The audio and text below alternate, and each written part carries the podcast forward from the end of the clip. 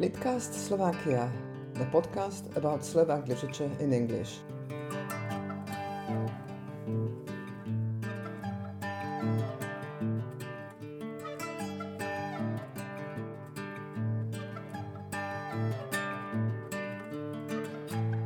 Hello, I'm Julia Sherwood and I'm your host for Litcast, a series of interviews about Slovak literature. Today, my guest is Donald Rayfield. Hello, Donald. Greetings from London. Hello, Julia. Greetings from the wilds of Kent.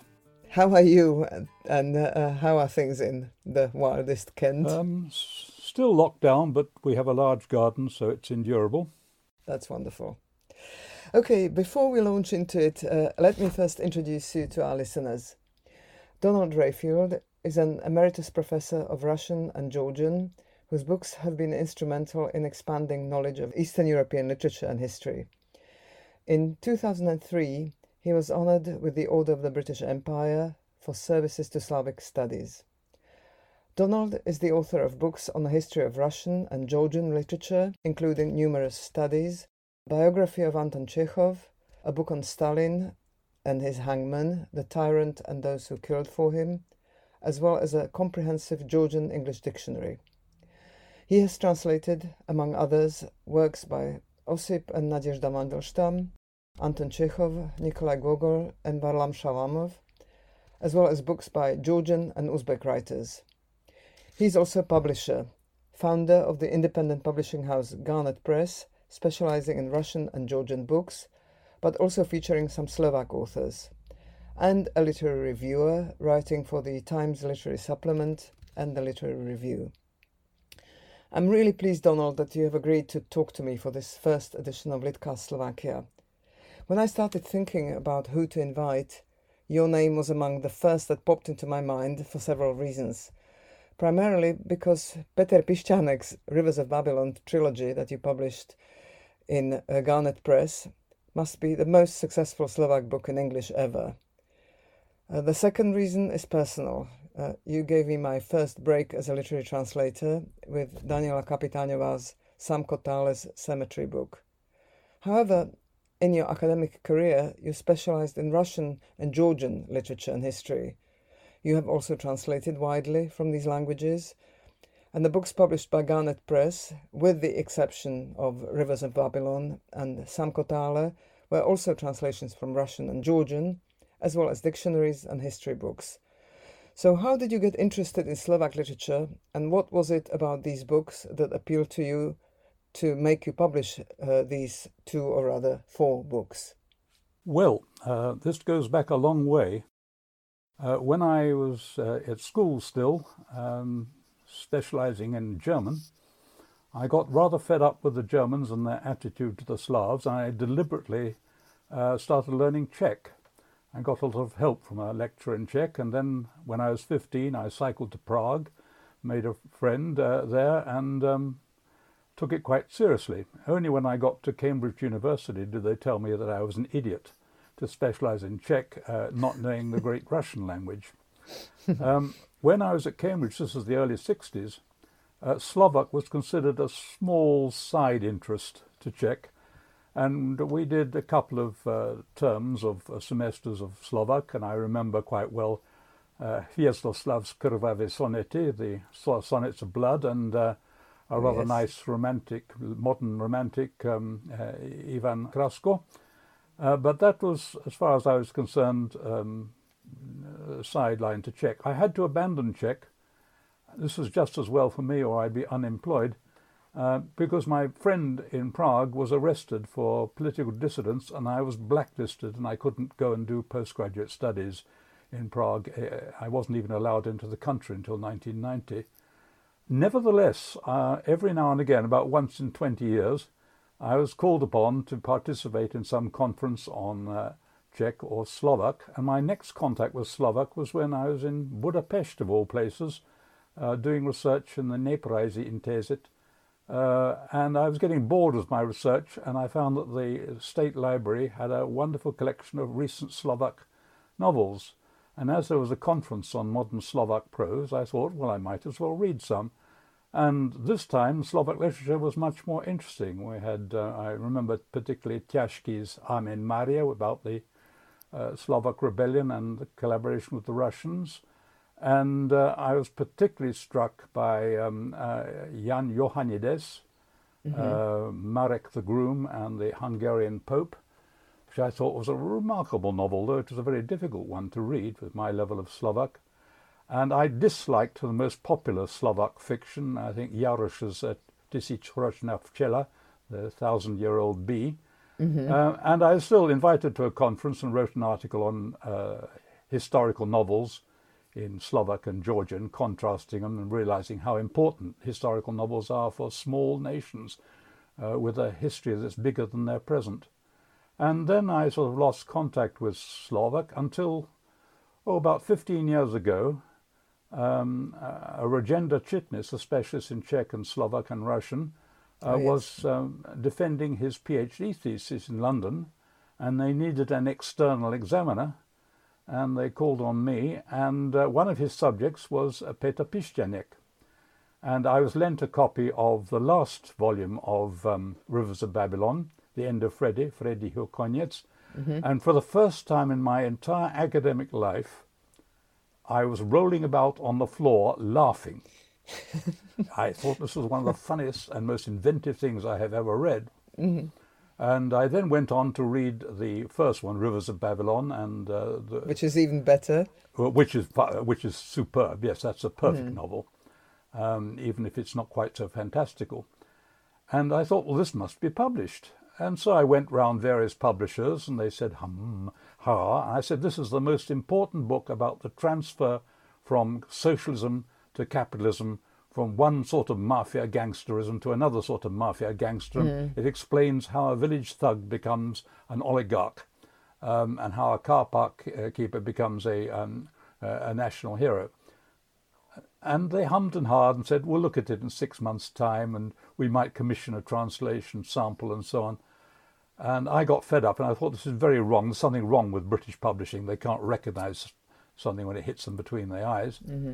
and I was going to Georgia to finish our work on the dictionary, and I arranged to see Peter Pišťánek, and I met him in a hotel, and he was a little bit suspicious. And I said, Look, I've tried to get a publisher. I can't, but I'll do it myself. Sorry, uh, you met him in a hotel in Georgia? In, in Slovakia. On where oh. I, cha- I, we went to uh, change via Vienna, took took the bus to uh, Bratislava, and, right. and talked to him there. Uh-huh. I said, You won't sell many copies because I'm a small publisher. I, I do academic things. We'll be lucky if we sell a thousand, but at least it'll be something. And he agreed. Um, and uh, it went from there. And mm-hmm. that was quite a success um, by standards of a small publisher, one man operation with no marketing. Yes. Uh, we managed to sell, I, so far, I think we sold 1,300 copies and we came seventh on the uh, prize list for the Independent Foreign Literature uh, Prize. So I was very pleased with that. Uh, I think the main thing for Pišťánek was not so much being translated into English, is that once you are translated into English from a language like Slovak, then other countries take an interest. And so from the English, I think there's a Turkish version, there was a India, Hindu version, and so on. Um, unfortunately, we couldn't sell the, uh, the, the second and the third volume nearly as well. Um, I suppose they are in some ways inferior, but Pišťánek struck me as, as utterly remarkable, quite unlike any other Slovak author. For one thing, he's an anti-nationalist. For another, he has a skill of, um, I would say he's like Quentin Tarantino. Mm-hmm. Uh, he has a skill of, of getting very, very complicated uh, plots uh, done in a cinematic way, one episode after another, and tying them all together. I like Quentin Tarantino. He was perhaps uh, too fond of violence and too obsessed with sex, but those are minor defects, I think, in, in, a brilliant writer. So it was a commercial success. That that is really amazing. And what about uh, Samko Tále? Uh... Samko Tále, uh, well, uh, you suggested that to me, and I thought it was a, a remarkably original work. It's very short, um, but the thing about it, it, it, it, sticks in your mind, and in fact, you understand it. At least I found I understood it about six months after I'd published it. You realize what's going on in the mind of the idiot and what the idiot has actually done. I thought it was absolutely brilliant work. Um, that sold more modestly. I think we sold five or six hundred copies. Um, but um, uh, I mean, that shows an originality that um, is something quite new. There's something about the Slovaks I'd compare to the Scots, that for a long time they've been regarded as a sort of inferior sub tribe um, of the of the Czechs, just as the Scots have been regarded as sort of a peculiar sort of Englishmen. But once they get going, they reveal that they have far more talent and far more spirit. I mean, I'm very fond of Czech literature. I think there are great Czech novels, but the Czechs are lugubrious and um, heavy compared with the Slovaks at their best. Well, that's really nice to hear. And so, what other Slovak writers do you admire, and who do you think should be translated into English? Um, I quite enjoy um, uh, some of the modern ones, Vilikovský, uh, the late Vilikovský, and uh, and so on. But I think out the outstanding writer is Johanides. I don't think I would take it on myself. I think it needs a, a professional publisher. I think if Hilary Mantel can be a success with Tudor history, I don't see why Marek the Groom and the Hungarian Pope should not be an equal success. I mean, he's a different sort of writer from Hilary Mantel. He doesn't do dialogue much he's not all that interested in psychology. He's a lot more interested in philosophy and symbolism. But I think he's a writer of comparable talent. And uh, I think that's the one Slovak treasure that really ought to be translated and published. Well, uh, there is a chance that uh, one of his books might be translated, but uh, I don't want to uh, just uh, tempt fate, so I'm not going to tell you anything more at this stage, but I hope to be able to make an announcement about this uh, later in this program. I look forward to it. To come back to Garnet Press, you haven't actually published anything for a good few years now. Why is that? No, actually, we have. We did publish last year oh, a oh, selection oh of the poetry of uh, Vazha-Pshavela, who is Georgia's greatest poet, poet writing around the beginning of the 20th century. Uh, that came with, with some beautiful illustration work woodcuts mm-hmm. and so on by uh, Andrei Semiko, uh, three long poems, uh, a number of lyrics. Uh, so that's been out, but it hasn't had much attention. Um, it's very hard to get things like that reviewed, particularly verse. Um, uh, there are other reasons why I published less uh, recently, since um, well, since about 2012, I suppose. I've been translating a lot myself, and that takes a lot of energy. Mm. And the other reason is that um, Oh, I've been translated too, and that takes even more energy. I'm not sure which is worse, to do it or to have it done to you. Uh, but collaborating with a translator is, is often hard work. Oh, it's good work because the translator often finds things wrong with the original that you can put right. Mm-hmm. Um, the other reason is financial. Um, I'm lucky to being an academic with a pension, uh, so I don't have to make a profit. I think it's impossible yes. to make a profit unless you're very, very lucky. If I ever discover the Slovak uh, Elena Ferrante, of course, that would be fine. But um, these things happen very rarely. Um, and the finances are, you know, are, helped by the fact that um, the Literárne Informačné Centrum subsidizes either translation or production. Uh, but um, it's extremely difficult to get books reviewed and noticed, and into bookshops it's almost impossible. All you can do is sell on Amazon. Um, the other thing is the Garnet Press is run um, under the auspices of the university, and financial regulations have now become so tight that although I earn money for the university, getting that money out of the university and distributing it to authors, to translators, it, it is such a bureaucratic hassle that I've given up in despair. Um, so anything I do in the future will have to be self-financing. A lot of publications have been financed by the Georgian English Dictionary, which we've nearly sold out uh, and is an enormous heavy volume, uh, brings in quite an income or has brought in an income. And that has subsidized uh, the, the, the, Slovak and the novels and the Georgian novels. But now that's sold out and heavy dictionaries are no longer popular. People want them online. So that dictionary is going online and our source of income is, is disappearing too. Mm, that's sad, yes. And uh, most publishers really can survive by mixing uh, highbrow literature with something that really sells well. So, yes, that is understandable.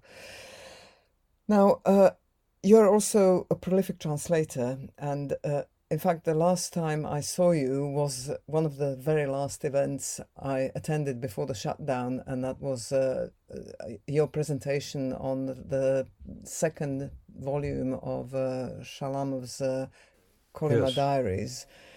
Uh, now, it can't have been easy to translate these really, really harrowing stories. So, do you think that uh, this Gulag experience still has relevance for present day readers? I think they should be reminded about it uh, every generation because people forget uh, quite uh, how horrific uh, that past is. It's like Holocaust, it has to be taught in schools.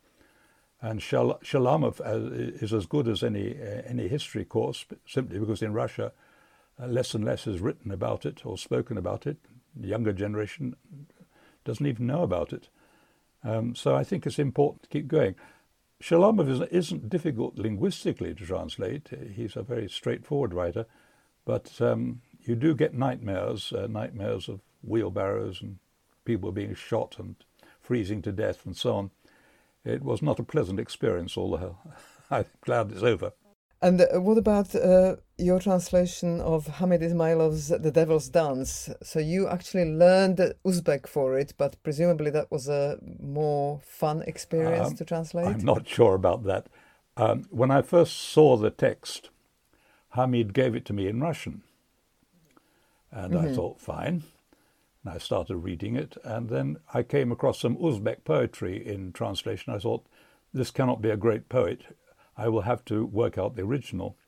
It's a poet called Chulpon, who is a sort of Uzbek Mandelstam, very, very fine poet at his best. So I managed, you think if you know Turkish, or some Turkish, that Uzbek will not be difficult. And that I found was a big error.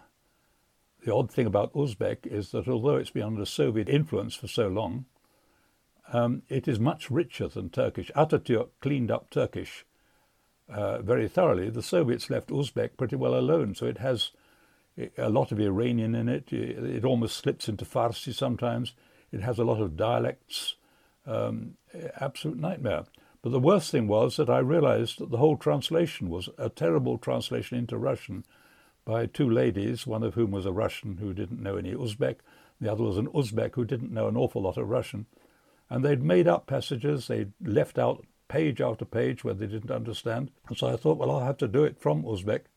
And that was the steepest learning curve I've ever had. So I got through it. Fortunately, Hamid is alive and can answer questions. Otherwise, I, there would have been uh, points at which I would have despaired. Right. So it was a, huge challenge linguistically, but in terms of the content, uh, it, it, wasn't as harrowing as uh, Shalamov. Oh no, I think uh, well, it, it has a Gulag aspect to it. It's uh, half of it is about the writer about to be shot, and the other half is what he would have written if he hadn't been shot. Um, but um, it's done very wittily, uh, and it's combined in a very clever way in two parallel stories that actually intersect at the end. I think it's the best thing Hamid's ever done, so I was very happy to be associated with it. Um, the only problem for me was the editor decided that it would be much better if it was much shorter, and she took a butcher's knife to it. Oh, um, that's, that's so I'm not I, am hoping that one day it'll come out in full in English rather than this um, four fifths. But um, I've learnt as a translator you must have a contract in which you insist that nothing is changed without your permission. That's a very good warning. Thank you. And uh, what are you working on now? I mean, has the uh, coronavirus pandemic affected your current projects and future plans? Uh, no. Uh, the only way it's affected is the whole of the publishing world seems to have gone to yes. sleep. Uh, nobody's commissioning anything, nobody's replying mm. to hmm. any emails, they're all in a state of despair. Uh, what I've been trying to do is to get a new edition of my biography of Chekhov, which I wrote in 1997, and it's been translated. It's always being updated in Russian and in French and uh, Chinese, and it will be in Spanish, but I can't get the English edition updated because an American publisher has been hanging on to the rights.